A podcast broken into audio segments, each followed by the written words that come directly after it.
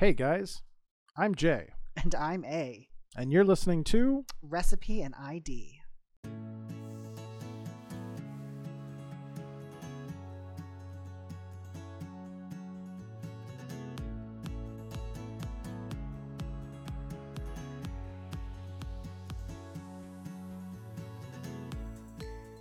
Hi everyone, welcome to Recipe and ID.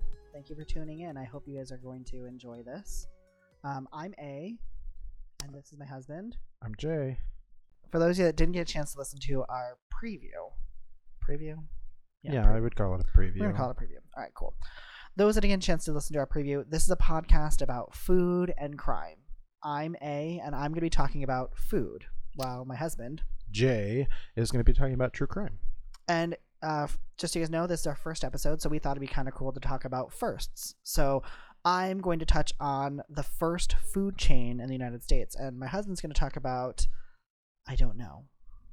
A bunch of firsts. Oh, okay. He's going to talk about a bunch of firsts. This should be fun. All right. Yes. So, um, for those of you that haven't had a chance yes, yet, follow us on Stitcher, uh, iTunes. Um, put those likes and comments; they really do help us out a lot. You So- can't comment at iTunes and Stitcher. You can't comment. you can review. You can review. review us five stars. Give us eight stars. No shade. I don't care. Give me as much shade as you want. I don't care. All right. So, um, in this episode, um, it's our first, so I thought it'd be wonderful to talk about the first um, and the hurdles uh, I want to jump was what is the first fast food, right? And um, there are a couple different opinions on this. Um, the major one being that everyone says White Castle, right? Everyone said it for years. White Castle is the first franchise. I actually didn't know. That. Ooh, that's fun. He didn't I know. it, had had you that. asked me what the first franchise was, I would have said McDonald's well, and tr- because I think it's maybe the most famous or widely known. probably. I mean, I would say that's true too. But I did not know White Castle. I'm going to put a stipulation on this though. You can't use the word franchise. That's what's so funny about this entire thing. White Castle is not a franchise. We'll get into that a little bit, but It's not. no, it's not. Not a franchise. Oh. Very cool, right? So I I don't honestly know what the first franchise was. I didn't go that far into that boat yet because I I want to touch that one on a little bit when we get into it. But for those that don't know what a franchise is, a franchise is a corporation that then sells their listing of a housing of a housing. So Panera, McDonald's, Burger King, those are all very well known franchises. They sell their franchise to a singular individual, and then that person owns that franchise and then runs it based on how the corporation wants you to run it, right? Well, for these two that we're going to talk about, White Castle and A&W Root Beer Company, neither one of them are technically franchises. They're both fast food chains, but they're not franchises because technically both all well I should say White Castle still corporately owns every business. They're still privately run, but they're corporately owned. So they're not technically a franchise. So we'll get into that though. But there that's one of the that's one of the major opinions about it. So there's a huge opinion about this whole thing.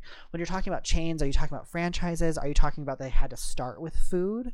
Are you saying that no, they didn't start with food, that's fine. They can they can be whatever. So we'll get into it. So I'm gonna give you guys um uh I do want to preface this by saying that I was able to do a lot of research, but a lot of my research was uh, food chains was was directed towards the United States. So if we have any international listeners or people that are listening to this and you want to give some opinions on some fast foods that you guys have kind of touched on or that you know about that's international, please feel free to reach out to us.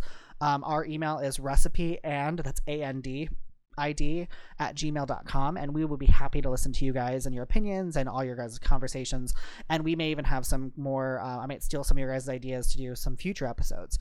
Um, but like I said, all Maybe, of my maybe not steal the ideas. Maybe take their suggestions. I'm gonna steal their ideas. I'm gonna Okay. steal them. I'm gonna rob them and not give you guys credit. All right. Well, in true crime, we'll be covering A's stealing of your ideas. This will be Just fun. kidding. It's like a back and forth. This is fun. This is banter. We enjoy it. All right, sorry. Uh, recipe and ID. Feel free to email us and give me some more basic on that one. So, um, ultimately, it's going to leave it up to you guys on which one you guys believe the first is, but I'm going to touch on the two. All right. Uh, I'm going to give you some dates. All right. White Castle was established in 1921, while. Uh, and although there's evidence that they were previously at 1916, and we'll get into that whole concept, White Castle has said that they started in 1921. It's advertised everywhere. 1921 is when the true starting of White Castle happened. Uh, while A&W Root Beer Company, or just A&W at this point, uh, was established in 1919, right? So right there, you're saying, hey, 1919, 1921, obviously A&W beats out White Castle. They have to be the first food chain. And you would be right for a lot of historians. A lot of historians are saying absolutely A&W beats out White Castle all the time. White Castle and a lot of people that did lean outside is like A&W is a root beer stand. They were not selling food. They're not a food chain. They weren't a fast food restaurant. They were literally just selling A&W root beer out of these root beer stands on the side of the road. That being said, I'm not going to split hairs on it. I'm going to say, hey, you got two, A&W and White Castle. Um, I'm more leaning towards A&W just because they're 1919 and I think it's kind of fun. Uh, so right there, I think I think A&W. Well, uh, and just to be alphabetical, we're going to start with A&W. I'm going to give you some history on it and give you some some one little fun little facts. All right. So uh, A&W was not a standing restaurant at the time when it was first established. It was actually a root beer company, and it got started by um, it got started by a man named oh where's my notes? I, I like flipped. Dang it! What just happened? Oh, I'm so sorry. Roy Allen. I wanted to say Allen for some reason. Roy Allen. He started it in 1919. And what he started was he bought a recipe for root beer from a pharmacist, which is super weird to think about because Jay's making a face right now. Why did a pharmacist have a root beer recipe? So, for those of you that don't know, root beer was commonly used from the 19 uh, from the 1860s to the early 1900s as medicinal purposes. It was actually like a a um like medicine. You took it commonly for killing parasites, uh, treating syphilis. You know, for those people that had syphilis, uh, cold, measles, reducing fever, and controlling diarrhea.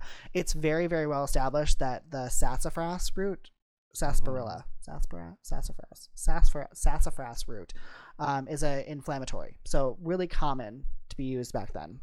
Inflammatory or anti-inflammatory? It so it's an inflammatory. Okay. So it what would happen was it would cause uh, swelling. So it would stop you from Oh, that makes sense. Okay. Yeah. mhm. from Okay. Checks out. from the from the stuff coming out, right? Yeah. So we'll get into that little history on that in a little bit further when we talk Mhm. about recipes and what was in root beer because we're, we're going to talk about the recipe root beer, right? Obviously, I have to touch on the recipe. Crazy. Um, so let's start with A&W. Um, I'm not gonna lie, I'm more inclined that A&W was the first food chain, um, but I'll let you people have your own opinions. And so A&W was established on June 20th, 1919, by Roy Allen. He opened it as a root beer stand uh, in Lodi, California. Um, Roy had purchased the root beer recipe, as I said, from a pharmacist uh, and began selling them on hot summer days. It the 1922 Allen partnered with Frank Wright, um, but one of the common um, reasons that uh, Wright got involved in the franchise itself was because Allen was selling to incoming war veterans from World War One, and they wanted they were just getting off their boats. They wanted something cold to drink, and they would get a root beer right on the side of the road, right? So uh, in 1922, Allen partnered with Frank Wright, and the two combined their initials to create A and W. Allen and Frank Wright. Ah, Uh, it's a it common is. misconception that A&W's logo is actually from Alice and Willard Marriott. Uh, for those that don't know Marriott, Marriott hotels are really, really common. They were started by Allen and Willard Marriott um, because their very first business that they ever did was an A&W root beer franchise. the it- Marriott Like Marriott, Marriott legacy. family. Yeah, got started from A&W. A&W. Isn't that so funny? It's such an interesting thing, right? So, uh, but honestly, um, it's not true. Uh, they were well established as A&W before Alice and Willard Marriott got involved in it. So, common misconception, but not actually true. All right. Um, then uh, the A&W they they came out with a franchise A and W, right? So not A and W Root Beer Company, not A and W uh, organizations, just A and W, right? Uh, it's it's commonly understood that the establishment of the A&W aligned perfectly with the end of World War One uh, and the growing popularity of fast food. Um, so, for those of you that don't know, prior to this, there was no fast food. Fast food was not a thing, and we're going to touch really heavily on this when we get into White Castle and kind of the issues that came up with trying to start a fast food franchise without having any prior before. Um, prior to this, they had these things called automates, and I want to use, or I'm sorry, automats like laundry mats. Uh, and I want to use that for a future episode because it's really truly where fast food came from. Automats were a um, vending machine style cafeteria. So like they'd fill up these cafeterias, you'd go and you pay some change and you get food. Um, they're really really common even today. They still use them. Uh, for those that have ever worked in like um, big manufacturing facilities. I work in a manufacturing facility, and we use uh, we use an, what's called an avenue. It's essentially a fran- it's a vending machine based cafeteria, which is really really common for small businesses that can't support a full cafeteria. It has like these smaller ones that you can use for your processes, right? Well, using that as a standing point for franchising out, or I guess for not franchising, for building a model. A&W used that same concept to build their models for their growing businesses. They wanted fast, convenient food to get to people as quickly as possible, get money out of your pocket, get money into the drawer as quickly as possible, right? So it's like I said, it's commonly understood that they established when uh, the A&W franchise is very, very heavily reliant on World War One and these returning veterans. They didn't want to spend a lot of time um, yeah, it, it just kind of go coincides, and it, you have to realize also during this time, men were off at war, moms were home, women were home. All these young men are coming back from the war. They ha- don't have wives yet. They don't want to spend their time with their wife at home. They want to spend time with their family, and obviously their family means their wife, right? So there was a really big culture change between the like 1920s mom and the 1930s and 40s mom, where it's not just mom sitting in the kitchen making food all day. It's mom being part of the family, right? Gotcha. It was a very like established motif. Okay. Um, so that's kind of what Allen and Wright kind of built on. So in 1924, Allen bought Wright's shares, right? So he obtained the trademark for A&W at that point, uh, and they had had 11 businesses running in California through to Nevada. They hadn't quite hit Las Vegas yet, but they were pretty, pretty close, all right? Um, in 1925 to 1933, that's when the big boom happened. Like I talked about, between the 1920s mom and 1930s mom, um, the big selling point for A&W was uh, it was like get mom out of the kitchen, right? Get time to have your own thing because mom could do other things. If she wasn't making dinner, she could be at home doing other stuff, right? So they would come and hang out. You have to also realize that during the So if she wasn't in the kitchen cooking, she could be in the living room vacuuming. Yeah, and uh, doing dishes and sewing pants and birthing out and popping those babies out. Right? That was the that was the big thing, right? That's something. So between 1925 and 1933, they had 170 established restaurants, right? So Allen really had this humongous boom. They went from 11 to 170, right? How much of a time frame? uh, between 1925 to 1933 Wow. right? That's a huge boom, right? Um, although it's common for them to be called A&W, obviously uh, they sold their trademark root beer and their trademark root beer recipe. Many of these establishments started to include food, though there was not a standardized food menu. Because, like I said before, fast foods didn't exist at this point. There was no true like motif for fast food. You have to think about like any family restaurant, right? They you you choose whatever the cook can cook. That's kind of what what goes with it. Um, so a lot of times that was kind of what the basis of the A&W root beer kind of started with. Um, in 1930s, 1940s, there was a slight lull in operations, primarily because of World War II. Um, and this was just a slight. I say it slightly because they they didn't have the big boom from 11 to 170. They only had about 100 stores that showed up, so they went to about 270. The number is kind of off when they talk about that one, but um, this is when they established the franchise really took root and standardizing the menu and food motifs. So at that point, like A&Ws could be in an outlet mall, they could be a small business of itself standing. They didn't really have a motif like what the furniture was, what the coloring was. They really didn't have like an established style. Yeah. That this is really when it happened. Was between the 1930s and 40s is when they really said, no, you need to have this style booth. You need to have this type of. You're selling these types of foods. You're having these kind of things there. Um, the root beer float was established at this point. Although it was really common to have ice cream on site with your with your root beer, it wasn't common to put the two together. The root beer float got established in 1931 at Ooh. A&W. Though there are different conflicting um, arguments on whether or not A&W started the root beer float or if it was just they started Or using they it and their thing. Uh, in the 1940s and 1950s, the 50, the, this is the the franchise growth. This is like that humongous growth that they went gigantic with, uh, and they their trans their their stands tripled, um, driven by the popularity of automobiles. So think about it this way: Do you remember the whole like drive-in movie and drive-up restaurant stands? Right. A&W niche market marketed that. They like took it to trifold, and we've all seen them now. If you have not been to an A&W drive-in or you haven't been to a Sonic, like they're very common. It's the rollerblader, like the roller skating girls that come out with your tray and stick it to the side of your car. Yeah. Super, super common. Um, they tripled the amount of franchises they had between the 1940s and the 1950s. So they went from that 200 number to about 600. Um, that's a humongous number, right? Yeah. they went from 170 stores to the 450 So like a, a crazy, crazy amount of growth, right? Uh, in the 1950s, Allen, the leader, had retired and he sold the business to Nebraskan to Nebraskan Gene Hurtz. Uh, he's the one that formed the A and W Root Beer Company, and thank you, Allen, for doing all you did. But Gene really did make A and W a family name Okay. um, primarily because they started the um, the process of distribution of the root beer. So that's where okay. you are seeing A and W root beer in grocery stores, right? Mhm. Um, so their bottled root beer was in grocery stores and grocery shelves, as well as competing fast food franchises. So what people don't realize and don't even make that connection is that by having A and W on tap at another restaurant, you're supporting another franchise that is A and W. And I never would have like even made that click in my head because you're like, okay, Yeah, that that, doesn't make makes a lot of sense. yeah, because I think in my head I always just assumed that root beer started as root beer, like that they weren't a franchise. Yeah, I was gonna say franchise. I always associated A and W with just root beer. Just as root beer. Like. I've seen the A and W restaurants, the A and W stands, but I've always associated them. they started after the root root beer. beer. after the root beer distribution, right? I thought Right. I thought for sure. I was like, no, there's no way.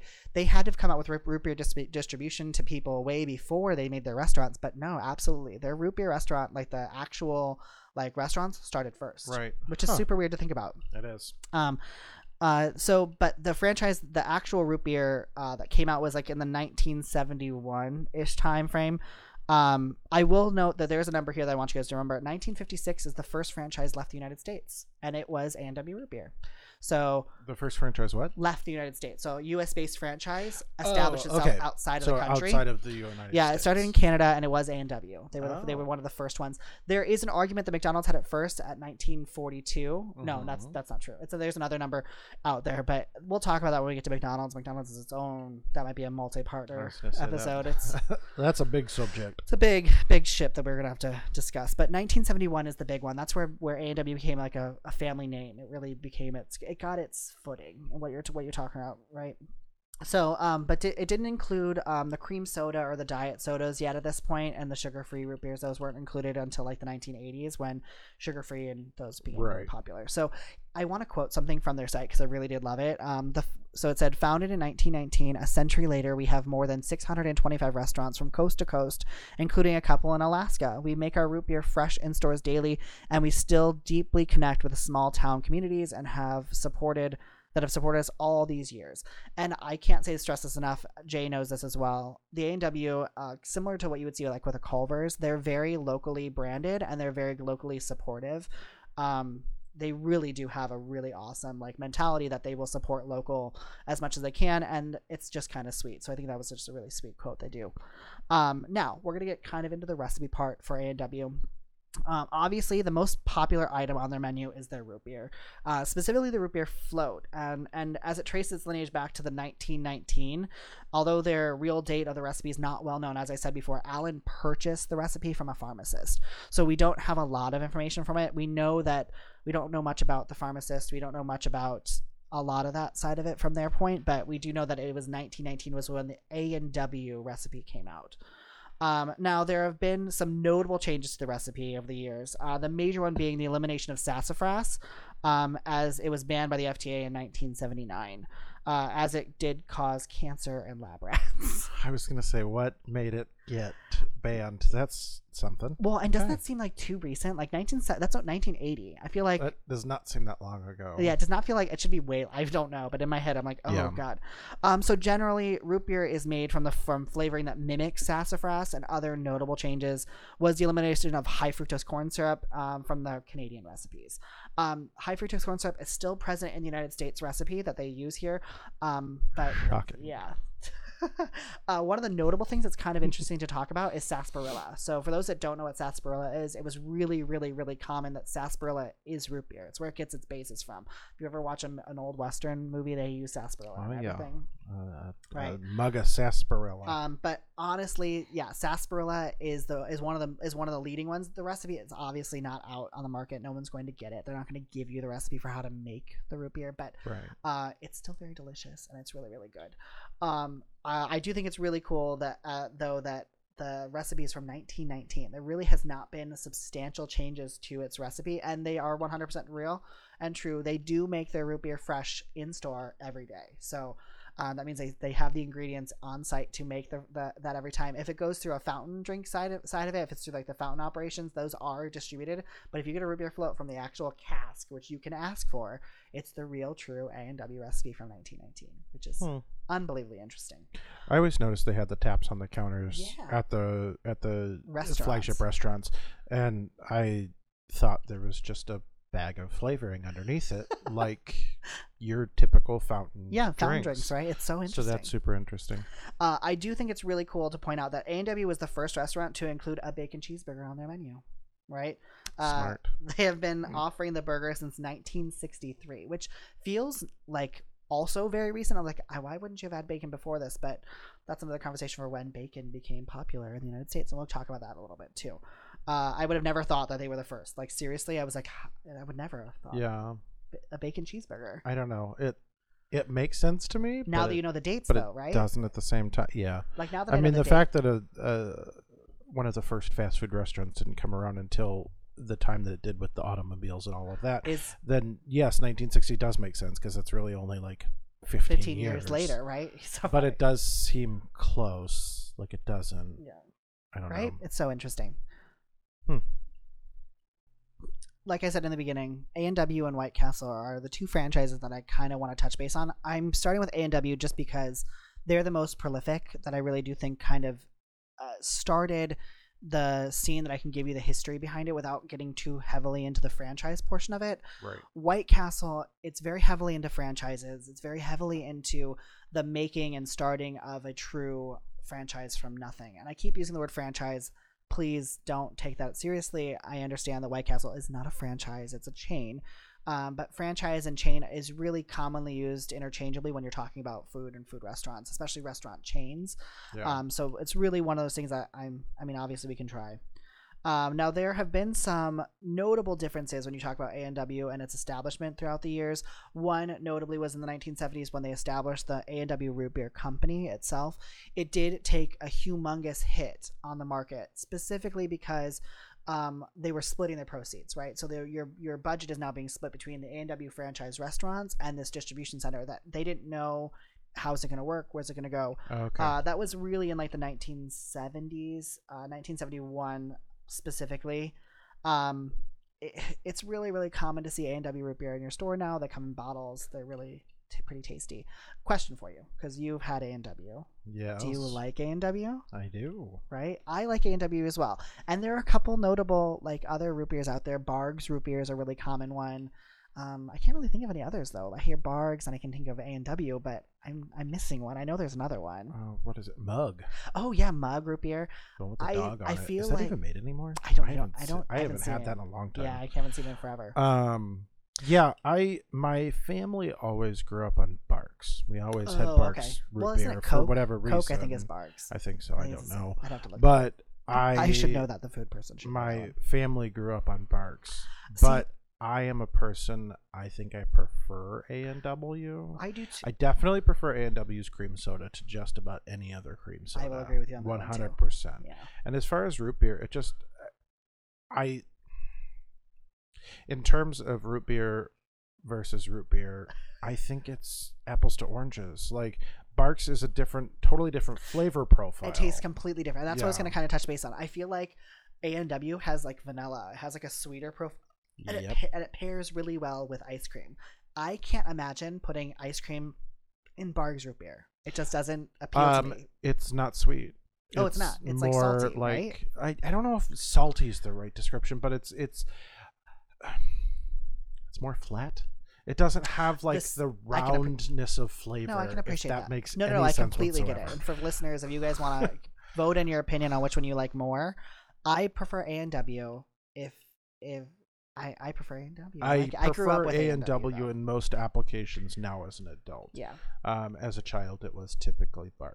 Can But there's a lot of small like indie root beer groups Yeah. now. I mean, even in the last 10, 15. Well, years. and even think about this. out. There's like the alcoholic root beer ones now too. like not your Not father's is a which pretty. is just gross to me. I, and I think you know what we'll tell. We may have a we may have a like separate conversation. Maybe we'll even if we decide to do Patreon, do a Patreon on just like alcoholic beverages. But what's so funny, and I've noticed this, is that you either like not your fathers or you do not. I like think Not it's the I I truly believe, and I think I read somewhere. I could be totally making this up, but I think I read somewhere it's the cilantro effect. Oh no, I agree, There's right? certain like I it's a certain like chemical makeup that, Some people. Can, and from what I've heard, if you like cilantro, you won't like Not Your Father's, and if you don't like cilantro, you'll like Not Your Father's. that's surprising. I mean, it's not surprising because Which is because interesting you and I are in the same boat. I love cilantro. I hate it and- I don't hate Not Your Father's. I just don't enjoy it. well, you can taste the alcohol. It doesn't taste like root beer. no, it doesn't. See, mine it legit just tastes like root beer to me, and I don't. And I'm near alcoholic. I don't usually don't mind the alcohol. That's very true. He does love his alcohol. And it, I'm not actually near alcoholic, not to offend call- we can say but I thoroughly enjoy an alcoholic drink. Uh, so uh, it's just interesting to me. No, agreed. And I think that's where I was trying to le- gonna leave off. So this is where I want to kind of move into my segment about recipes. I mean, the name of my section is recipes, so I kind of want to get into that, and I kind of want to talk about. Um, either really awesome copycat recipes, like a really awesome Chick fil A sauce recipe that you and I know about that's really good, or even like the actual recipe if, if a restaurant has out there about how they make their fried chicken and that they have it like literally out there, it'd be a great one to talk about Yeah. and maybe some nuances to recipes. I really kind of think that'd be a really fun section to move into next. Um, so um, I would love to have the actual recipe for root beer, but we don't. And although I would love to get into how we make root beer, um, I'm honestly not an expert. I'm not a brew person. I don't brew. I don't home brew. Um, I drink a lot of it, but I don't do yeah, it. it's not really one of our styles. and we actually have a really close friend who does home brewing, and he's been doing it for years. And he's a really he's almost an expert when it comes to home brewing. Um, so that's probably going to be a later episode where we bring an expert in and talk about beer. I know we talked about that a little bit with Not Your Father, it's like having an alcoholic conversation. We also have a friend who makes wine and That- hard cider. Also true. We have a very close friend that makes hard cider and wine. Wink, wink, Miss As her Miss E and Miss N. If you want to come in and talk to us, we'd love to. Mhm. We know that they're probably going to be listeners. So It'd be a fun episode. it would be a really fun episode. My, um, but yeah, so they're both really good ones, and they're good people to have on. So that might be its own episode. Uh, making root beer is its own science, and making beer alone is its own science. It's not really to the home cook, which is where I'm kind of trying to gear our recipes towards. If you want to learn how to make beer, I am more than willing to. You let me know. You send an email out. I will learn as much as I can. I will bring in a brewer. We will have a whole conversation about it. Um, but I'm thinking for this one, I'm just gonna go pretty pretty simple. So what are you doing? uh, for a really awesome uh, linked if you want to wa- if you want to learn how to make root beer there's uh, glen and friends. He has a youtube and he has a really awesome version if you want to learn how to make root beer and that'll be linked on our facebook page for this episode. It'll be one of the links i send you. Watch it. He's very knowledgeable. But uh, i am going to get into the a&w pulled pork sandwich i know that sounds right it sounds super weird but um, i've had it i don't know if jay's ever had a pulled por- a root beer pulled pork sandwich I don't think I've had root beer. I think I've actually had Dr. Pepper. Okay, so that is another variation. I think I've had Yeah, Dr. there's another variation pork. with Dr. Pepper. Um, so real quick, pulled pork. Um, so you know, pulled pork was established a year after White Castle, so 1922, which is so. These years are so like close to each other. It's really That's kind of really freaky. weird. And this might give away a later question I have for you, but uh, it was produced by Le- in a in a uh, in a restaurant called Leonard's in Memphis. Um, there are obviously disputed claims on who made the first pulled pork sandwich, but Naturally. I mean, obviously, I've looked back, and most research says it started here. The fold the first like pulled pork sandwich. Pulled pork was obviously still a thing. Pulled pork has been around since barbecue has been around. Uh, they're the bits of pork that were left over. Yeah. This is the first time it was put into a sandwich. okay. Um, so I want to preface this by saying I we are gonna get into barbecue. It's its own beast when it comes into it. Um, and really truly, a pulled pork sandwich is based on its uh, barbecue styles. So there's Carolina, Kansas City. Texas and Memphis, right? And they all have nuances based on the type of meat they use, uh, if they are dry rub or barbecue sauce. And we'll get into all that when we get into barbecue. But that is kind of why if you have a pulled pork sandwich that's a Texas style, it's going to be different than a Memphis style or another style. Gonna- The one that we're going to talk about today, the actual A&W one, which one, what do you think that one is? Do you think it's, what style do you think it is? I may have given it away with the first question. I'm I'm gonna go out on a limb and assume it's Memphis style. It is, and you know what's, Okay. really, what's really funny is Memphis style is specifically attention. pork ribs and barbecue sandwiches. Like that's the Memphis style. There is no really the if you're doing brisket, if you're doing lamb, if you're doing sausages, that really isn't a Memphis style barbecue. That is when you're getting into your Kansas style and your Texas style. So, question for you. I didn't. I didn't even know there was that much of a differentiation. There's a, it's really interesting. Yeah, Okay. I, you would never thought. I mean, it really is. They're really like almost cut and dry, and they're regional, obviously. yeah. But Kansas style, where do you think that got started? It's just a funny. I, I, I never would have. I would. I'm. I'm gonna assume Kansas. I thought so too, but it's not. It's Kansas City, Missouri, which I was like, oh, that Oh. makes so much more sense. So it's Missouri. which is uh, one of our Not one of Jay and I's favorite sauces that we have is, is a KC barbecue sauce. It's amazing. Standing for Kansas City, which I never would have. I don't know why, but I never would have made the connection. yeah, I didn't either. Right? It's so funny. so let's get into the recipe. This is just so you guys know, this is a slow cooker or pressure cooker recipe. So if you're not a slow cooker person, you're not a pressure cooker person, I'm sorry. Um, I thought most people are, but maybe they're not. So If not pressure cooker, at least slow cooker. at least slow cooker. And I, I mean, Though really, pressure truly, cookers are making a comeback With the because of Instapot. Which Yeah. is just an electric pressure cooker. Yeah, essentially. So, and uh, this recipe is specifically called out Instapot, but I know there's other there's other brands Mm. out there, and I know Instapot is a brand. So, Instapot, if you want to sponsor us, we're right here for you. uh, uh, that being said, so this is one of the slow cooker or Instapot recipes, and it's a variation of both. Both you could use a Dutch oven if you really wanted to for like your all day. If you're going to be at home and you want to listen and you want to smell that wonderful pork, uh, go right ahead. So it asks, uh, it starts off with two pounds of pork tenderloin, pork butt, or pork shoulder. Uh, each have um, a good amount of marbling and fat, so they can sit for long time periods of time in slow cooking. Uh, make sure that if you're ever going to slow cook or pressure cook, you're using a high fat uh, meat because if you don't, you'll dry it out. It's why you generally, if you're going to use um, chicken breast in your slow cooker, you need to add a lot of liquid to it. Otherwise, you're going to dry out the meat That makes sense. Um, half a pound or a 12 ounce can of A&W root beer. So you can use a can or a bottle. Um, it really depends on how tall your meat kind of is. Uh, because you'll see why when we get a little later. All right, and you can use uh, you can use another root beer if you want to. I, as I said before, I prefer A and W. It's sweeter. I'm a sweet Well, barbecue person. Our episode today is A and W. yeah, so, use A and W. All right, people. Subliminal messaging.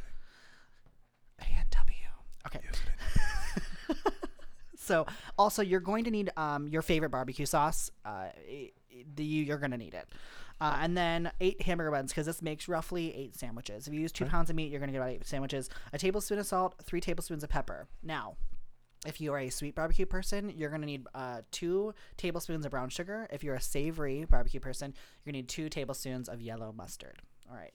Now, you take your pork that you decided the pork meat you're to have, the two pounds, you put it in your crock pot or you put it in your insta in your pressure cooker. If you're to put it in the crock pot, it's just throw it in the crock pot, take your root, root beer, put it over the top of it.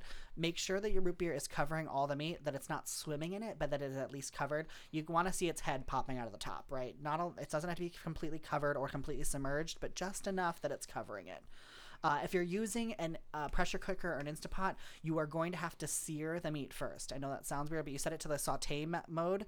Uh, you put the meat in the bottom and you sear all sides of it, and then you put it in the bottom and start your pressure cooker like you normally would. So, in regards to the root beer in it, can you water down the root beer? You can, if you need more root beer to do it, you can water it down with a little bit of liquid. Um, they highly recommend not adding too much water. If Okay. you are going to add something to it, get use apple cider vinegar Okay. Or use um, uh, barbecue sauce. Okay. So, and it's it really is up to you. You can also use tomato sauce. There are quite a few barbecue sauces that are tomato based. Yeah. Jay and I are both tomato based barbecue sauce people. We like our tomato based ones. There are mustard based barbecue sauces, obviously. Yeah. If you're more towards the savory side, vinegar and mustard are your best friends when it comes to barbecue sauces. Really, truly. Um, so you place the pork in your uh, pressure cooker or your uh, your uh, slow cooker and you've started it running. Uh, it's going to cook for about six hours in the um, in the slow cooker, which means you have an all day. You can put it in before you go to work and get started at work and come back, and it'll be good for you. It really uh, the length of time really depends on the meat. I'm, I can't stress that enough Yeah. when you get home, you should be able to take two forks and be able to shred it. Most of your basting liquid, your root beer that you've put into it, is going to get absorbed into that meat, Mm-hmm. uh, which will be pretty. I mean, you're, it's going to absorb a lot of it. Yeah. Right. Um, you Oh, I totally missed a part. I'm so sorry, guys. You do have to add your salt and pepper, the one Oh. tablespoon of salt and your two three and your three teaspoons of pepper to the um pre- to the pressure cooker or the um slow cooker before you start. Did you say three teaspoons of black pepper? It says three teaspoons of That's pepper. a lot. It is, That- but it's not a lot for the normal person. I am not a spice person. I don't like spicy food. I don't use black pepper, so that seems like a lot to me. But I'm sure it cooks out, and it's not as much. and truly, you have to realize you're adding in a butt ton me. of sugar. You're adding in so much sugar from the pop. that's and the ro- so true. yeah. So you're gonna have a lot of. yeah. I'm makes telling you, it's, it's gonna Checks it'll out. even out, right? Um, and then you're gonna cover and cook for roughly six to seven hours. If you're using um, a pressure cooker, it, it says that it's about 60 minutes, um, but really it's when it's fork tender. Uh, It can really depend on what you're doing. And for the pressure cooker, make sure that you are not crowding your meat. If you crowd your meat, it's not gonna cook as evenly. Everyone kind of knows that with pressure cookers. That's why I'm a slow cooker person. I'm just not a pressure cooker person. But I mean, some people are. Um, the actual ti length of time can vary, obviously, depending on the, the, the type of unit you're using.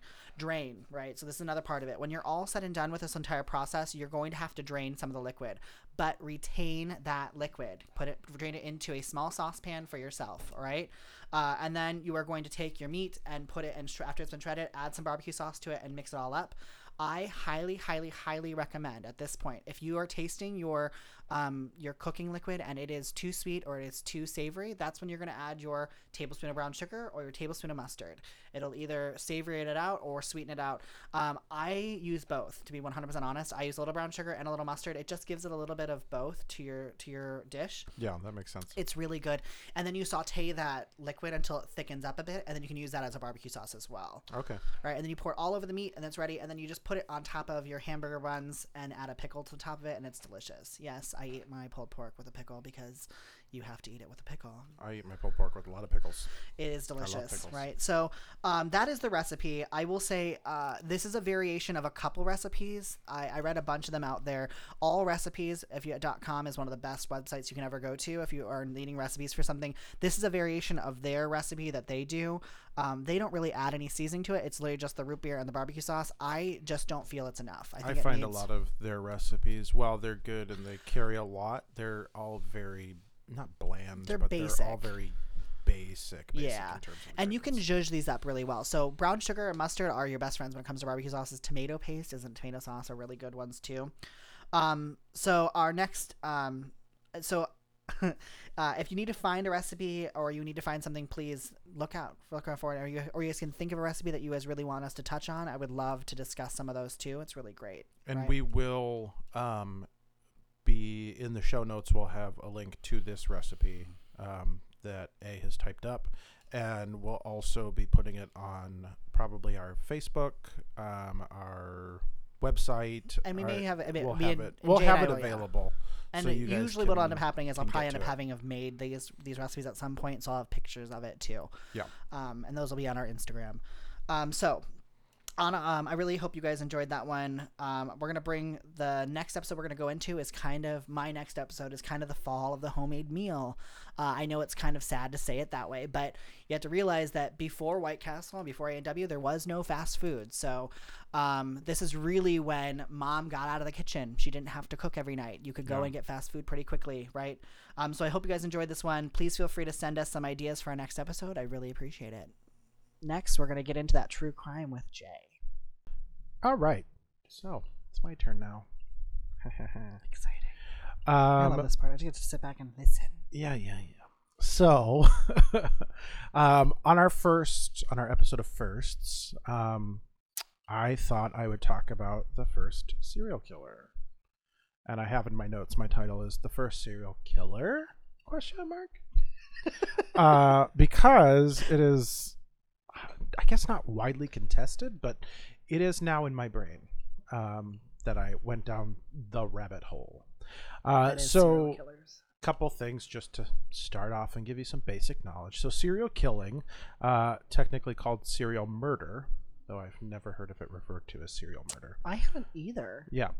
Um, the definition of serial killing is the unlawful homicide of at least two people carried out by the same person or and homicide persons. means Homicide means like death totally murder joking. Totally joking. Okay. The unlawful homicide of at least two people carried out by the same person or persons in separate events occurring at different times. Uh, the definition is widely accepted, but the crime is not formally recognized in any legal code. Oh, That includes the U.S. So, serial killing is not a crime. Oh, but the Each act of murder is its own is its own which crime. I can appreciate that because you have to look at it individually on how the person was killed. Right. And But it was it was that is so interesting. it's though. interesting that you can't be put in jail because you're a serial killer. You're put in jail because You're put you in jail because you're a murderer. because you murdered Right. someone. Okay. Um, Which makes sense, but I guess I never thought of that. me neither. That's so cool. Uh, serial murder is distinguished from mass murder, in which several victims are murdered at the same time and place. Oh. Well then So a mass murder is not a serial killing because there's not a different time or different place. But I wonder what the distinction is on mass murder. Like what what what accounts for mass murder? Like how many people have to die to be considered a mass murder? I believe any more than two. I don't know that. I That's interesting. Well, because like if you think of like Manson, uh, right? Mi- yes. Well, didn't they kill like six people in that house yes. at the same time? Oh, but I guess it's not at the same time. They killed each one individually. So I don't think it was six and one. I think it was three. whatever. But I mean, yes. still quite a few people. Yes. The term serial murder was popu- popularized in the 1970s by Robert Ressler, um, who was an investigator with the Behavioral Science Unit of the U.S. FBI, the BSU being made famous most recently with uh, the television show Criminal Minds. Oh, I knew Um, that. I'm yes, sorry. I know you knew that. about the behavioral science unit of the FBI. Um, also, very recently, there was a new Netflix series called Mindhunter, um, starring the Jonathan Groff. Uh, and that series covered the behavioral science unit and the beginning of it as well. Behavior BSU BSU. BSU. Okay, Yes. gotcha. Um, originally, the FBI defined serial murder by involving at least four events taking place at different locations and separated by a cooling off period. So, Oh, if you killed two people, you were not a serial killer. If you killed three people, you were not a serial killer. but that's not what it is now. No, Oh, now it's widely accepted that it's two. Okay. Um, oh, and it was separated two? by a cooling off period. Oh, I didn't realize two. Yes, and it's separated off by a cooling off period. It, this state's separated off by a cooling off period. Oh, so- but if so- I murdered someone today and then I murdered another person tomorrow, I'm a serial killer, not necessarily a cooling off Oh, but if you killed two people at the same time, if I killed two people on the same day or at the same time, no, Oh, okay. It literally there has to be a space. it wouldn't between. have been. Oh, because it has to be like premeditated. They have to be okay. Gotcha. Right. That makes sense. Um, most definitions now are less time, like I said. Uh, according to the FBI website, in which there's a book you can download entitled Serial Murder Multi- Multidisciplinary Perspectives for Investigators. Ooh, checking that one. out. Um, the definition of a serial murder is widely understood to be the unlawful killing of two or more victims by the same offender in separate events. oh, so it doesn't even necessarily have to be separated by day. But If separate I kill you here and then I drive down the road and kill somebody else, Gotcha. it's now widely understood that So, that's but if you ran murder. someone over on the sidewalk and hit two people, that's not serial killer because No. they both happened. They both died from the. at okay, the same time, Gotcha. right? makes sense. Um, I noticed that it now doesn't use location as an indicator, as many killers use the same locations to bring their victims before killing them. Um, originally, like I stated earlier, um, it was separate events occurring in separate places. Oh, so Um, location can be the same now. You can do it. Correct. Oh, so could, they could have like a murder shack Location that they was still taken kill the same person Correct. over and over. Um, and according to the National Institute of Justice, serial murder involves at least two different murders that occur over a period of time ranging from hours to years. Oh, So that, so like I said in the beginning, there's many different definitions. no, I definitions. gotcha. That makes sense. but those are They all the kind most of align. common. They They, do align. align, Yeah, especially now. And then the history of serial killing um, is my next kind of topic. As a fan of true crime, particularly serial killers, and by fan I mean somebody who's truly fascinated by it, I am not a fan of Jeffrey Dahmer going out and eating people.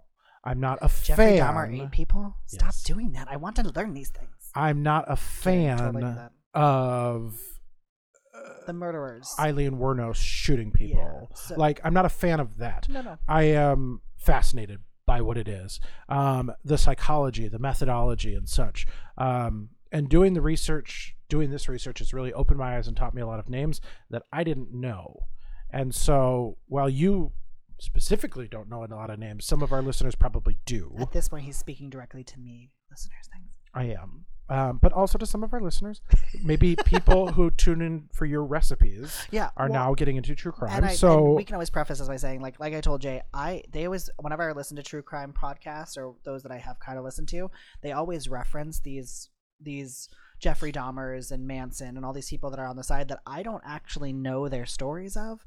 So it's always interesting to like start from the beginning. So that's kind of where we kind of want to start. It's from the beginning. Like we don't know anything, and that's kind of where I'm at. I don't. I literally don't know anything. Right. So this taught me somebody who's very familiar with true crime, a lot of names, but I also uh, think it will pass. It'll teach people who don't know a lot of names as well. Yeah, fine. Um, and eventually, I'm hoping, I'm planning and hoping to cover many of these I'm about to name in particular singular episodes um, is my goal. But uh, historical criminologists suggest that there have been serial killers throughout history. Um, when do you think the first recorded instance of serial killing is? Like just throughout a number. Of serial killing, serial killing. The first I would instance. say probably around Vlad the Impaler, which I think was like the 1600s, probably. I would 1600 AD I think so. I'd have to look back, but I think Vlad the Impaler was. I know he's very like well known, but I don't even know if he would consider that serial killing because he. I mean, he think he was like a king, so he was like a. it's still serial killing it doesn't matter who does it No, I appreciate that serial murderer. I should say. Um, I don't know. I would. I would say probably like the. I don't know. I don't want to go so 331 BC recorded. recorded Oh my god! 331 BC. That's This- before Christ. Oh. Um, For those that don't know what BC means, it means before Christ. I, I'm just putting a button on that because I was so surprised. By That is that, very interesting. um, doing that research. Um, there's a suggestion uh, that legends such as werewolves and vampires were inspired by medieval serial killers. oh, that makes sense. Uh, Dracula. Huh, speaking of Yeah. Vlad, Dracula being one we can think of off the top of our head, as most of us know, he was inspired by the prince Vlad Tepes, commonly known as Vlad the Impaler. Uh, though in deep research done by more qualified people, because I am not, my research is very surface. Oh. It's Google, it's Wikipedia, we it's should probably preface that by documentaries. saying, yeah, neither of us are experts on what we're talking about. Yes, I mean certain as oh, yeah, one hundred percent. Uh, I would say we I do have a we have a basis You- on yes, we have a basic one hundred percent thing. Like I said, I am an anthropologist, so I am I do have a degree in forensic anthropology. So there is a stance Right. that I can do on some things, but like I said, I am no expert when it comes to true crime or that side of it. I have I'm well. and I'm also not an expert in true crime, and I'm also not super qualified. But I would say a 20 year experience and it would really does give you some Yes. baseline. But I agree. I'm with you on that But one. I'm I not like understand. on the scene No, researching. I gotcha. No. Um, but uh, through research done by more qualified people, it is loosely based on uh, that. Uncommonly known as possible inspiration is Elizabeth Bathory, who was an aristocrat aristocrat from Transylvania, who allegedly tortured and killed as many as 650 girls and young women. Um, I'm going to get into her in another episode because Oh. she's a whole nother thing.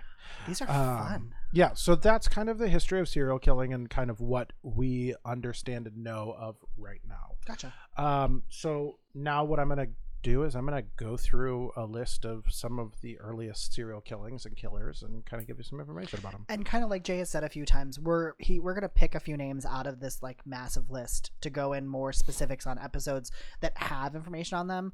I'm Right. assuming we don't have So a lot of obviously, this first one I'm going to tell you about the earliest serial killing does not have a lot of information because it's so early. It's a basic documentation of what happened. makes sense. Yeah. Uh, whereas when I get down my list to some of the more famous names that you'll hear and know, um, there is a lot more information that I can expand upon. Of course. Um, so the ear earliest serial, earliest recorded serial killing, uh, like I told you before, was 331 BC. Uh, before Christ, people. Before Christ. we already covered that. Uh, ref- this has been re- this is referred to as the ancient Roman poison ring. Why does that sound familiar? I don't know.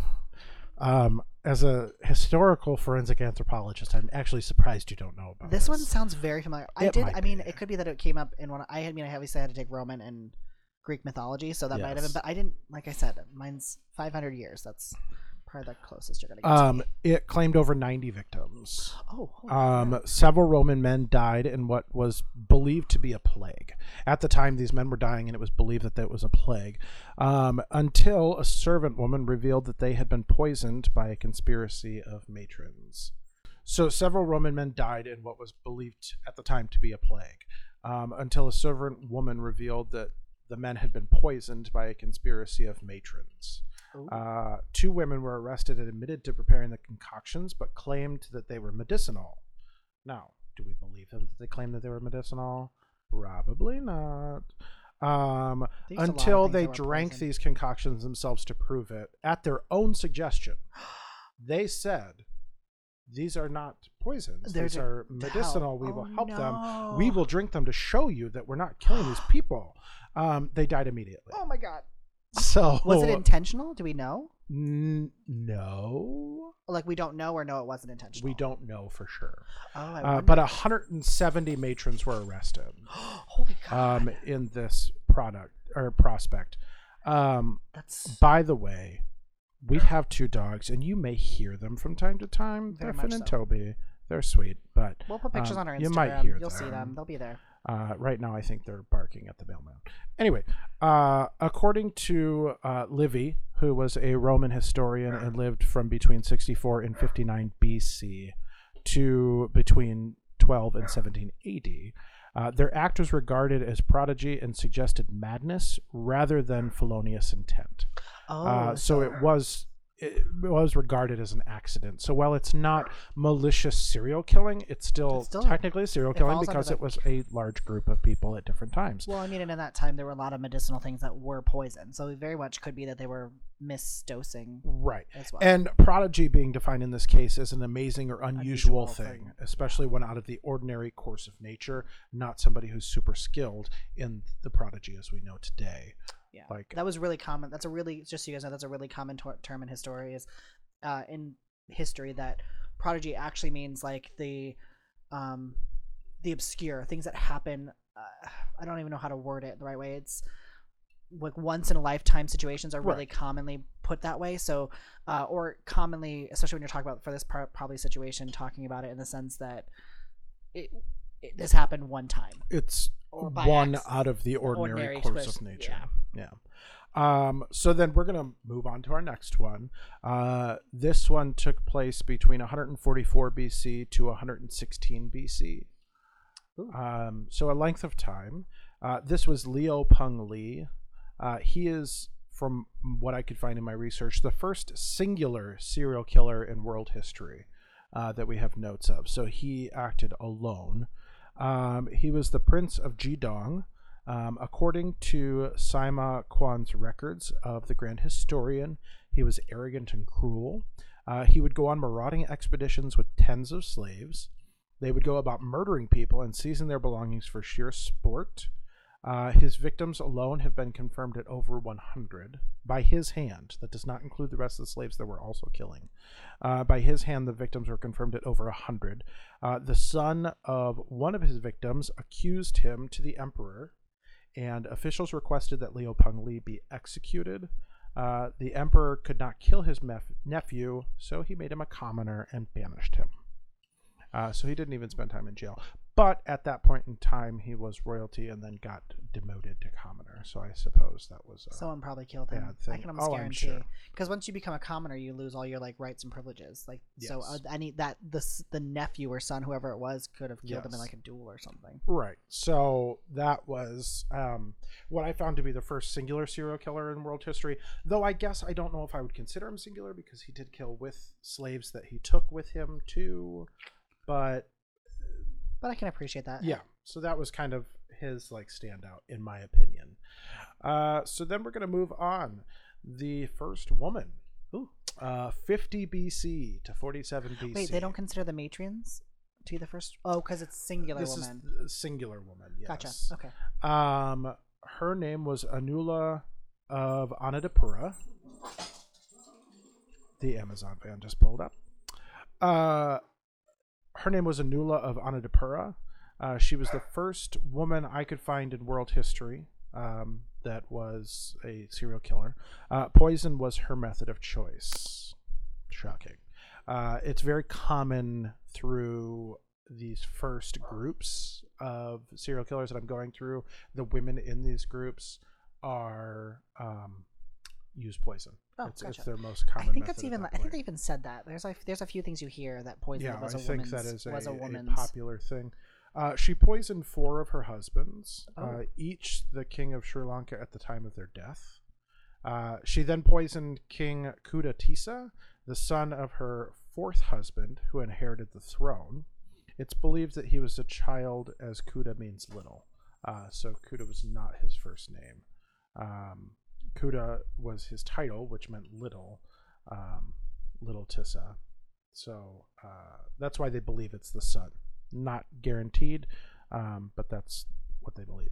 Pretty solid historical connection. Yes, she then ruled singularly as queen for four months. Oh.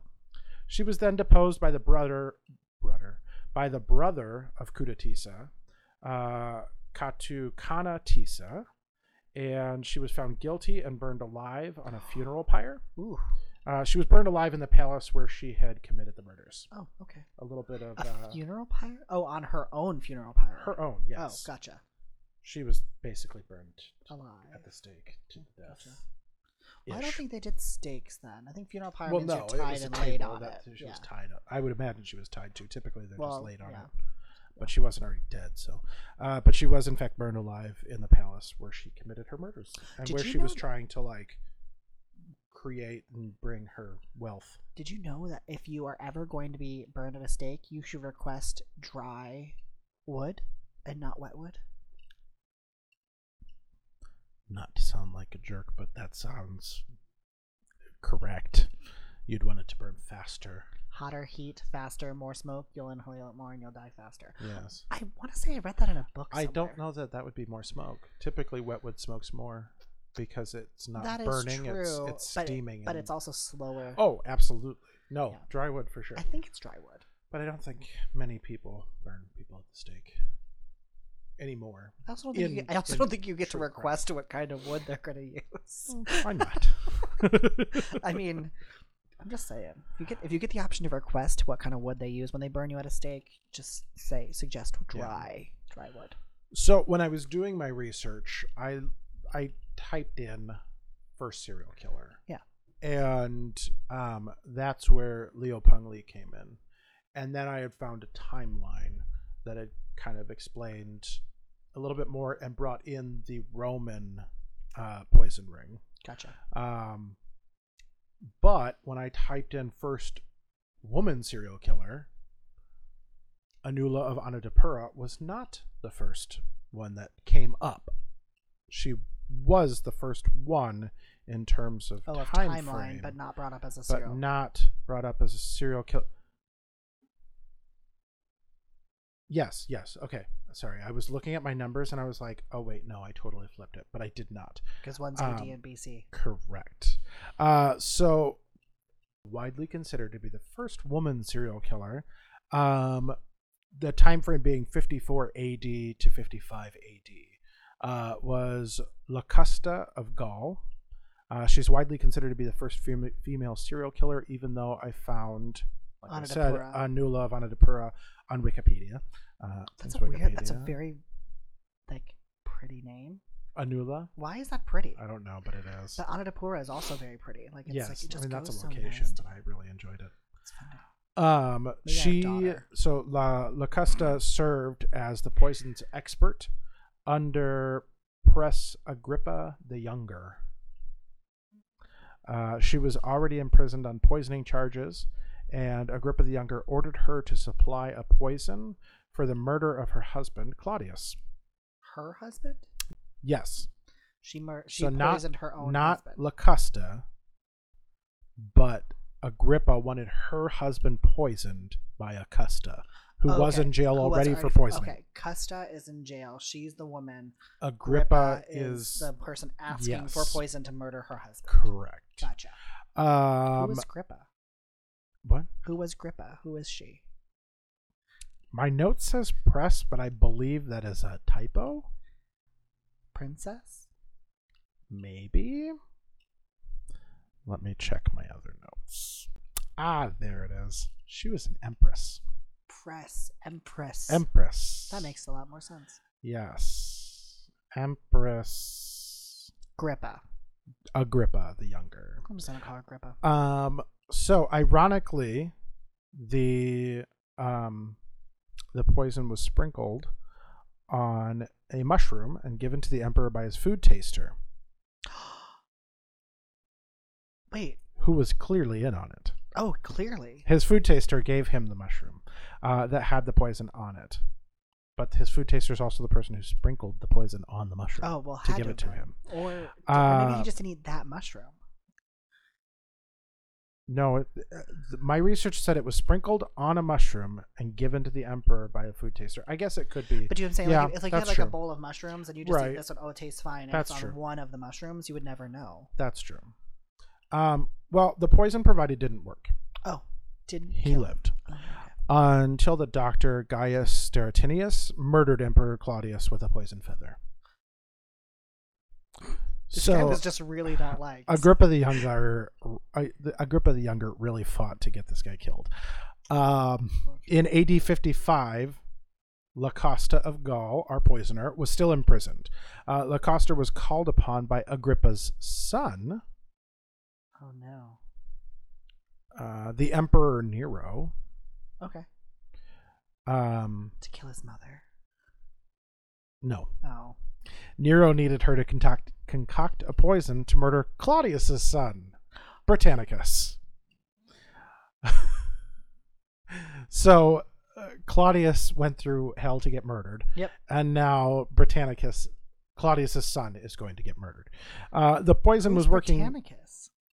Claudius's son, Oh, so his brother. He's murdering his brother. essentially, yes. Yeah. Um, the poison was working too slow for Nero's liking, so he flogged her with his own hand and threatened her with immediate execution. Locusta, the poisoner, Yeah, yeah, yeah. of course. Uh, she supplied a faster poison that did succeed. Uh, Nero then rewarded Locusta with a full pardon and large country estates, where he sent pupils to learn from her craft. That's terrifying. Her kill co- her kill count by poisoning in her lifetime was between five to seven people. Oh. Small, I was expecting more. I don't Not know why. prolific. No, not prolific, but still But prolific in the sense of still historically. a serial killer. and still historically prolific. Yes. Prolific.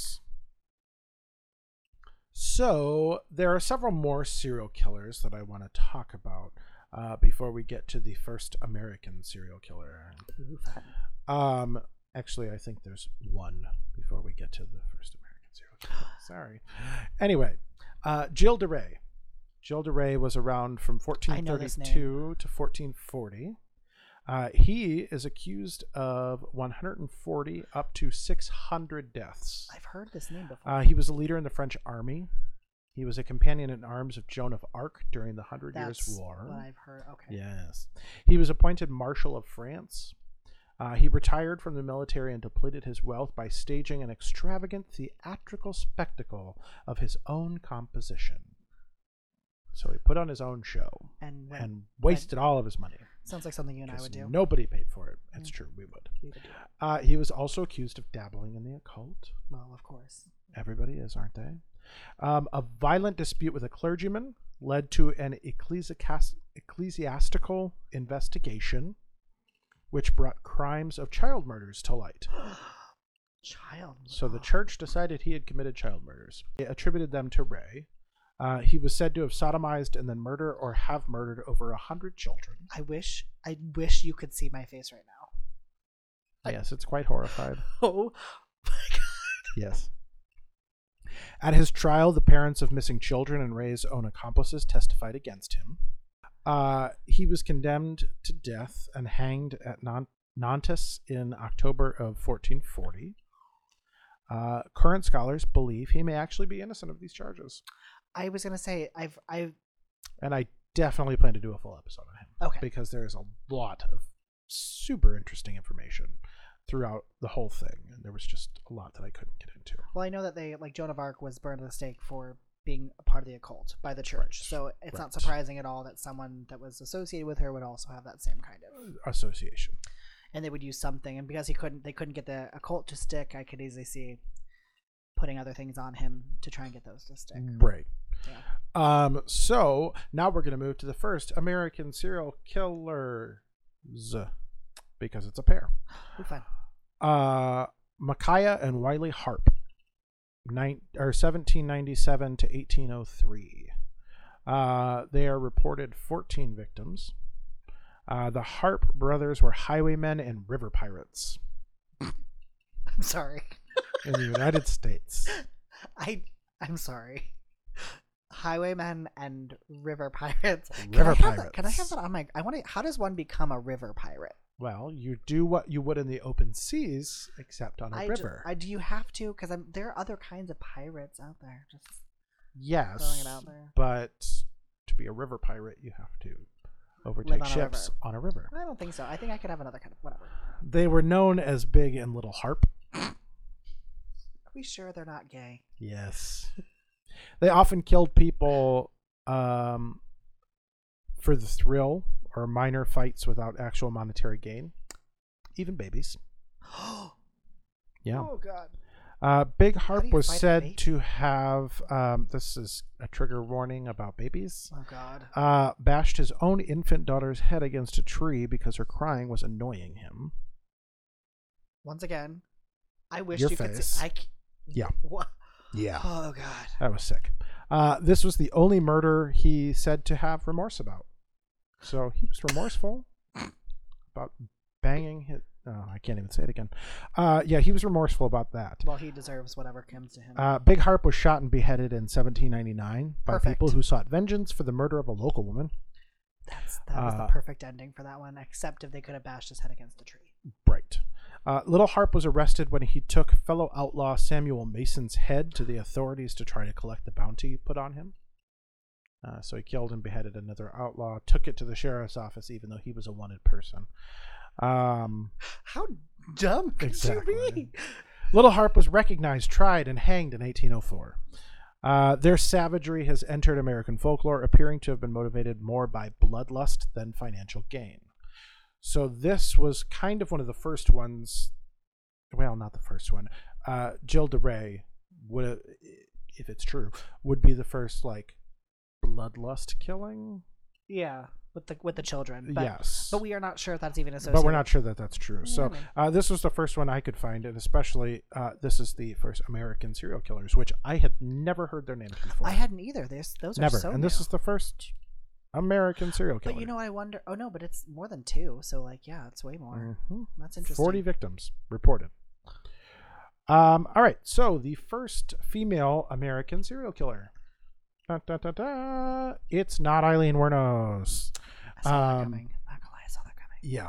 Uh, now she's the first modern American serial female serial What killer. What makes it modern? I don't know.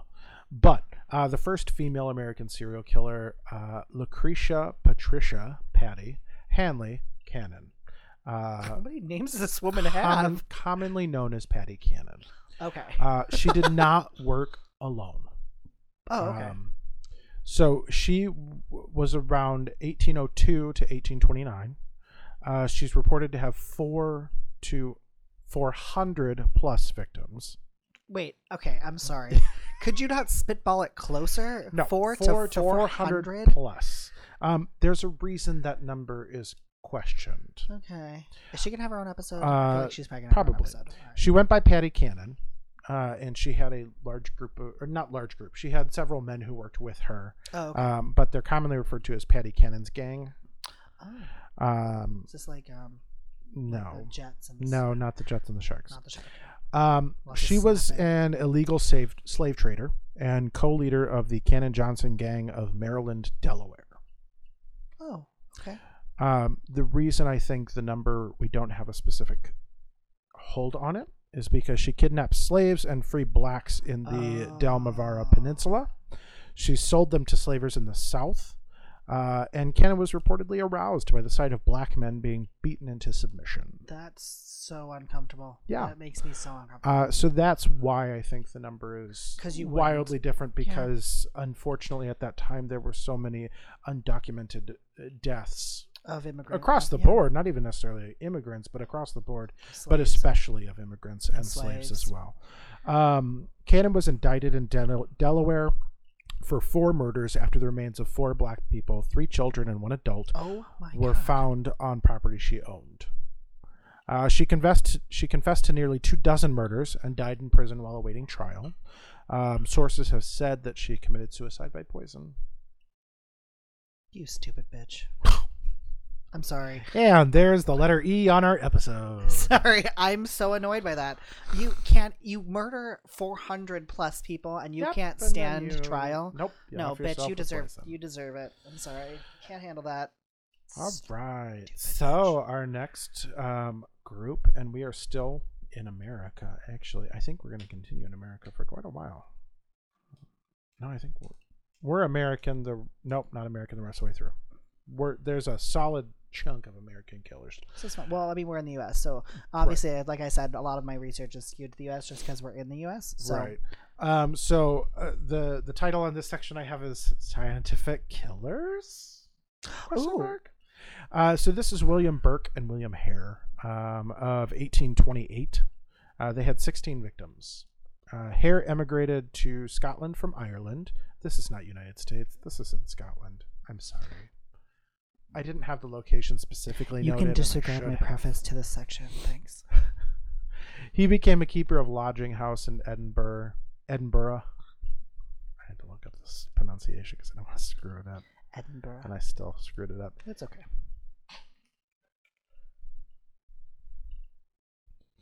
Uh, Burke, also Irish born, arrived at the lodging house in 1827. On November 29th, an old pensioner died in the house. Uh, Hare was angry that the deceased still owed four pounds in rent. Um, just because I could, I did some conversions, and that would have been 389 pounds in today's currency, uh, which is about 527 dollars in American. Okay. That's not, Dollars. I mean, that's not a small. That's not Um, a small sum. Not a small amount, but I don't know. Uh, I mean, it, angry, yes, but uh, what followed, I don't know if is is Okay. well, comparable to that. Uh, they then devised a plan to steal the corpse from its coffin to sell. Um, yeah. With Burke's aid, the pair sold the corpse to a surgeon for seven pounds and ten shillings, today's equivalent of six six hundred eighty one pounds in terms of the pounds, thirty three pounds in terms of the shilling, uh, which is about nine hundred and sixty seven dollars. Oh, so they made a profit in. U.S. currency. Gotcha. Uh, so quite a profit, uh, actually. I literally had that note. Quite a profit. Uh, this profit led the two men, assisted by their common law wives, to entice at least fifteen unknown travelers into the I love that they had to preface this by their common law wives. They're not actually married. Right. Uh, then wives. they then intoxicated them and smothered them. Oh my god. The smother was in order to leave no trace of violence. Yep, of course. Uh, they then sold the corpses to Knox's School of Anatomy. They were exposed when neighbors and police discovered their murder of a local girl on guess which night? I don't want to guess. October 31st, 1828. Halloween? Spooky. Just Though I don't know that Halloween was traditionally. Well, no, It's on- this would have been in S- Scotland, do so they cel- I don't know if they celebrate Halloween. uh, they don't call it Halloween. I think it's Samhain. Oh, okay. Oh, it's commonly mispronounced as Samhain, which I learned recently from an episode of Morbid. Hmm, morbid. Just Yes. you know, shout out to you ladies. Love you. I love. Um, but uh, they were um, discovered on October 31st. So They were discovered, or when they did it. they were discovered. They were Mm. exposed when neighbors and police discovered the murder of a local girl. That's so sad. Yes. Um, so then we get into another American woman. Oh, fun. Okay. Poison. Uh, no. Oh, this would be fun. Keep going. No. Uh, this one's one of the more fascinating ones to me. Uh, Madame Delphine Lalaurie. I've heard of this one. Ah, yes, you This one I have have. heard. If you've seen um, uh, American Horror Horror, Story, She's you know one- her story. She's the basis for Uh, 1831 to 1834, she uh, reportedly had two to four victims. Uh, she was in New Orleans. She was a New Orleans Creole socialite. Uh, she tortured and maimed, maimed slaves for the joy of it. Uh, but she didn't kill a lot of them. I know a lot of them were just they were a lot of mutilation. Like she was yes, very it was highly in terms of the torture and mutilation. Uh, in April of 1834, rescuers responded to a fire at the mansion. Uh, that fire was allegedly set by a slave that was chained to the stove in the kitchen uh, to expose what was happening at the mansion. Uh, while fighting the fire, discoveries were made of seven chained and horrifically mutilated slaves, uh, two of which died of their injuries shortly after. Uh, three buried skeletons were later later discovered on the property. Uh, according to witnesses, one of those uh, skeletons had died in an, a true accident. Uh, Lalaurie fled to France after the discoveries, and she was never prosecuted. She died of natural causes between 1842 and 1849. Yeah, I learned. I actually read about So her. no Yeah, justice. I mean, once again, stupid bitch. Um, next up, we have another female. This is fun. Poison. Yes. Yay! Uh, but we have another female. Um, you'll notice I, I'm not skipping. Uh, I'm not skipping uh, any killers in the timeline that I could find. So we have two women in a row, even though commonly it's uh, not the first female serial killer. Um, all right, so we've got a killer nurse, uh, 1885 to 1901. She has 31 known victims. Her name is Jane Toppan. Um, I'm pretty sure I saw an episode, or at least a segment on her on Deadly Women on ID. And I believe Uh, there's a podcast, um, the last podcast on the left, that did a really intense episode on her for this one. And there was, did Morbid do one too? I think Morbid does one. Maybe I'm not totally Yeah. Uh, she carried the nickname Jolly Jane, which she got from her nursing schoolmates, with whom she was a bright and jovial person. Uh, so that was not an ironic nickname. No, that they- was her her true nickname. Uh, during her nursing residency, she used her patients as guinea pigs in experiments with morphine and atropine. Uh, she would alter their described dosages to see what it did to the patient's nervous system, and she spent considerable time alone with the patients, making up fake charts and medicating them to drift in and out of consciousness, and even getting into bed to lay with them to watch them die. Uh, she was working at Massachusetts General Hospital in 1889, and she claimed several more victims before being fired. She returned to Cambridge, but was soon dismissed for administering opiates recklessly, uh, which then she began a career as a private nurse. Wouldn't you like to have her as a private nurse? Um, if she's gonna lay with me at night, um, no. Okay. Oh, it's the poisoning's fine. It's the laying with you it's at the night. laying with me part that I'm not hundred percent certain Mm, of. I mean, okay. if she's real gentle, maybe I don't know. You let me know. Okay. Uh, she started her poisoning spree in earnest in 1895 by killing her, her landlord and his wife. Uh, she then killed her foster sister Elizabeth. Uh, she then moved in with an elderly Alden Davis after the death of his wife, whom Toppan had murdered. So she murdered his wife and then moved in with him. And then murdered him. Within weeks, she murdered Davis, his sister, and two of his daughters. Yep. And I did remember this one. This one is uh, Medical Murderers, which is another podcast that I listened to, and Oh. theirs was really good. This is one of the few ones I've that I actually. listened to that one. Uh, surviving members of the Davis family ordered a toxicology exam on the youngest daughter, Minnie. Uh, the report found that she had been poisoned. Toppan was arrested for a murder in 1901, and she confessed to 31 murders. Toppan insisted on her own sanity, claiming in court that she could not be insane if she knew what she was doing and what she was doing was wrong. That I makes mean, sense. Like a good killer, she That fesses up she to. fesses up.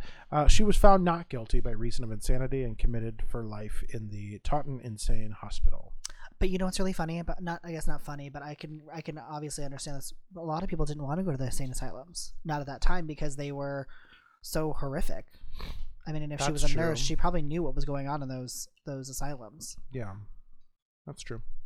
Um, next up, we have one of the more famous killers. Uh, we have the Murder Castle, H. H. Oh, Holmes. yep. Uh, commonly referred to as one of the first American serial killers. Uh, 1886 to 1894. Uh, I noticed 1886 was when he started. Jane Toppan started in 1885, only one year before that. Oh yeah. Um, and then Madame Lalaurie is 1831. So, um, 1886 to 1894. Uh, he was born as Herman Webster Mudgett.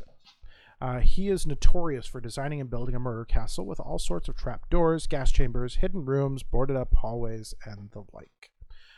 Um, he was said to have tortured, killed, dissected, and incinerate the bodies of people who had come to visit the 19, or, sorry, the 1893 World's Columbian Exposition in Chicago. Uh, while he confessed to 27 murders, police estimated 230 victims in Chicago alone after examining the castle, according to claims. He was only convicted and sentenced to death for one murder, uh, that of his accomplice and business partner, Benjamin Pitezel. Um, I am like super skimming over this because I also want to do a full length episode on him. Him. Um, he was hanged in 1896. Oh, I didn't realize he was actually he was actually hanged. Yes, I knew that he, got convicted. I know he everything happened, but for some reason, I was thinking at that point it would have been like Yeah. electric chair or something. Mm-mm. Hanged in eight, well, it's 1896. It's fair. still 1800s. Uh, interesting fact: the hotel may never have actually been. I I had It may never have, have actually existed. yeah, I've heard that a few times. Uh, while a killer, there are only about nine people that he could be linked to with killing.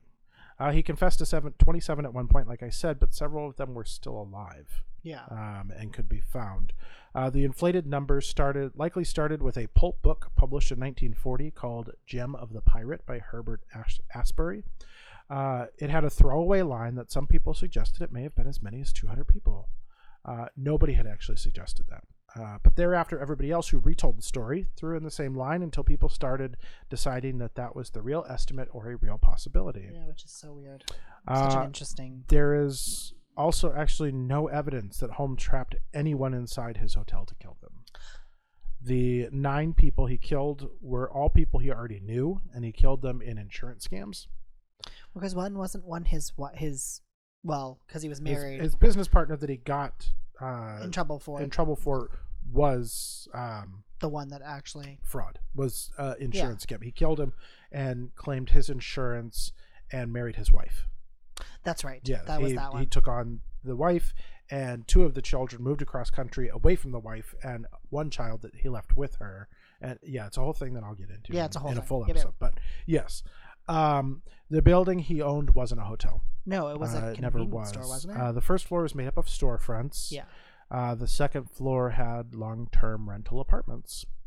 Uh, he added a third floor to his building in 1892 and said it was going to be a hotel space. Uh, it was never furnished or finished or open to the public. The whole hotel was just a vehicle to swindle supporters, investors, and insurance Yeah. insurers. So while he was in fact a serial killer, that's not disputed. He was a serial killer. He was not the crazed maniac many know and believe him to be, but in fact just an insurance scammer. Yeah, which Yeah. is, I'm gonna say, that's that when you hit that time period, there's a lot of people that were not a lot, but there's quite a few. I have and and I have to give credit to um, that one again uh, to Morbid because I listened to their really good coverage of H. H. Holmes and I listened to the whole thing and I thought it was great and then I got to the end of the episode where they said actually none of it's true. I was mind blown. I did not know that. I hadn't heard that until about a month ago. So that was a huge thing for me. Um, and for those of you that don't know, AJ Holmes, um, I mean, he obviously is a very prolific serial killer for the Chicago area. That he was the one that everyone knows about, right? Chicago, am I crazy? Yes. Yeah, he's the one that gets- Chicago. yeah. yeah, he's notable in Chicago. Yeah. Um, and then of course we have the infamous Ripper, Jack the Ripper. Um, Which is so funny because I, whenever I hear Jack the Ripper, I always thought he was way early, like 1800s. so H. H. Holmes was 1886, and Jack the Ripper was 1888. so interesting. Yes. So Jack the Ripper was 1888 to 1891 question mark. Uh, he had five to 11 victims. Uh, he uh, is an unidentified an unidentified serial killer active in and around the Whitechapel district. He was also called the Whitechapel Murderer and Leather Apron, which I didn't know either of those. Um, attacked associated with Jack the Ripper typically involved female sex workers who lived and worked in the slums of East End London. Uh, throats were cut before abdominal mutilations. The removal of organs from at least three victims led to proposals that the killer had some sort of anatomical or surgical knowledge. Uh, numerous letters came to Scotland Yard from indiv- individuals purporting to be the murderer. Uh, media played a huge part in the notoriety of Jack the Ripper. Uh, Jack the Ripper was not the first serial killer, as we've covered. Um, his case was the first to create a worldwide media frenzy. And that's why there's so much information. Gotcha. The Elementary Education Act of 1880 made school attendance compulsory regardless of class. So, with that, more working class people in England and Wales were literate. Uh, tax reforms in the 1850s had enabled the publication of inexpensive newspapers with a wider circulation that mushroomed in the latter to include mass circulation. Um, therefore, more people were reading, more people had newspapers, so more people knew about it what was going on? which is what made him the so more prolific. famous serial killer. Um, these made Ri- the Ripper the beneficiary of previously unparalleled publicity. Uh, many articles printed at the time were sensationalistic and speculative, and false information was regularly printed as fact. Um, Jack the Ripper was the catalyst to springboard names for serial killers and became standard media practice. Examples being the Axeman of New Orleans, the Boston Strangler, and the Beltway Sniper. Obviously, we can think of many, many serial killers that have those like Names. media tag names. Um, and right, and his case is unsolved to this day. Um, there was a bit of speculation that H. H. Holmes and Jack the the Ripper were in fact the same person, but that has undeniably Been been proven disproven. untrue. Well, because Um, didn't they do a genome something they like that? ended up uh, d- doing a DNA test. They exhumed So it, yeah, uh, H. H. Holmes and did a DNA test. And they don't match, They yeah. do not match. Ironically, H. H. Holmes, when he was buried, he was buried in concrete. Um, he requested that his body be put into concrete uh, when he's buried to prevent grave robbing. grave robbing, Um, even though he was somebody who robbed people of their lives. which is so Ironic. interesting. Um, but yeah, so that's serial killers. I didn't want to go any higher than the 17th century because once we get into the 19th century, That's those, the- like I explained with Jack the Ripper, those are super well known. Well, they're more publicized. publicized Yeah. because publicity and so forth. So yeah, that's some of the first serial killers that are documented in the world. So interesting. I hope you've learned something today. I did. Oh, good. I did. I good. I hope everyone. Though I will say some of my more shocking revelations, you did not seem surprised by. Oh, really? Yes. Like what? Um, like the fact that H. H. Holmes was not actually like the likelihood of that H. H. Holmes's killings were a Well, thing, were not a thing. That's unfortunate because I read The Devil in the White City and then did some stuff on it. And I think for some reason, if I remember correctly, you and I listened to the H.H. Holmes Morbid episode together. Because I vividly remember like going through the whole thing and them going, and it's completely not true. For some reason, I don't remember. Maybe I was listening to it while washing the dishes Oh, could very well be. because we have not listened to Morbid together. Oh, that's true. We have not. Um, but yeah, so that one kind of surprised me that it didn't surprise you. I think I genuinely think it's because I may have overheard it. I, Yeah. I do genuinely think that's actually happened. I will want to do. I do want to preface this a bit more, just because this is our podcast and so forth. A lot of our evidence we said we either got from uh, Wikipedia or from our websites that we've classified off. There also are a few podcasts we do want to throw some. Um, some much needed love towards. One is um, obviously Morbid, which Jay had referenced a few times. Uh, they're wonderful ladies. If you haven't had a chance to listen to them, I can almost guarantee if you're listening to us, you've listened to them. Um, the other one would be medical, uh, the medical murderers, which was another podcast that I listened to a bit there. Uh, specifically, the Jolly Jane episode is a great episode if you get a chance to listen to it. She's a that was a really good one to listen to. And then um, the last last last podcast on the left, um, they obviously have a really good uh, good episodes. They've been around forever, so if you listen to them, they're pretty popular there too. Yeah. So So there's that. I think we've covered everything. We want to say thank you all for listening to us. Um, like we said, follow us or don't follow us. Rate and rate and subscribe to us on iTunes, Stitcher, or anywhere else that you get your podcasts. We would love to see you. Um, you can also message us at uh, recipe and ID uh, at gmail.com. We will be list. We'll be uh, following our emails as we get them. Next episode for me is going to be touching base on White Castle, which is my big one there. Um, I'm not sure if Jay's picked out his next episode. I was gonna say my next episode is I don't know yet. so, uh, but I will say I'm going to touch base on White Castle a little bit there, and I really, really hope to uh, give you guys some actual, like, authentic recipes. I do have a recipe with White Castle that I want to give out to you guys that I think you guys would enjoy.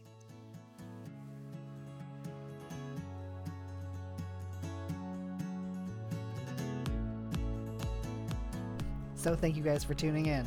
You can find us on Facebook, Twitter, and Instagram at Recipe and ID. So that is the at sign recipe and and ID. You can also find all of our episodes on iTunes, Stitcher, and Spotify, or any other podcast platform that you use. You can also visit our website. www.recipeandid.com, where you'll find all of our episodes and recipes featured in the show. There's also contact information if you'd like to reach out and suggest a topic.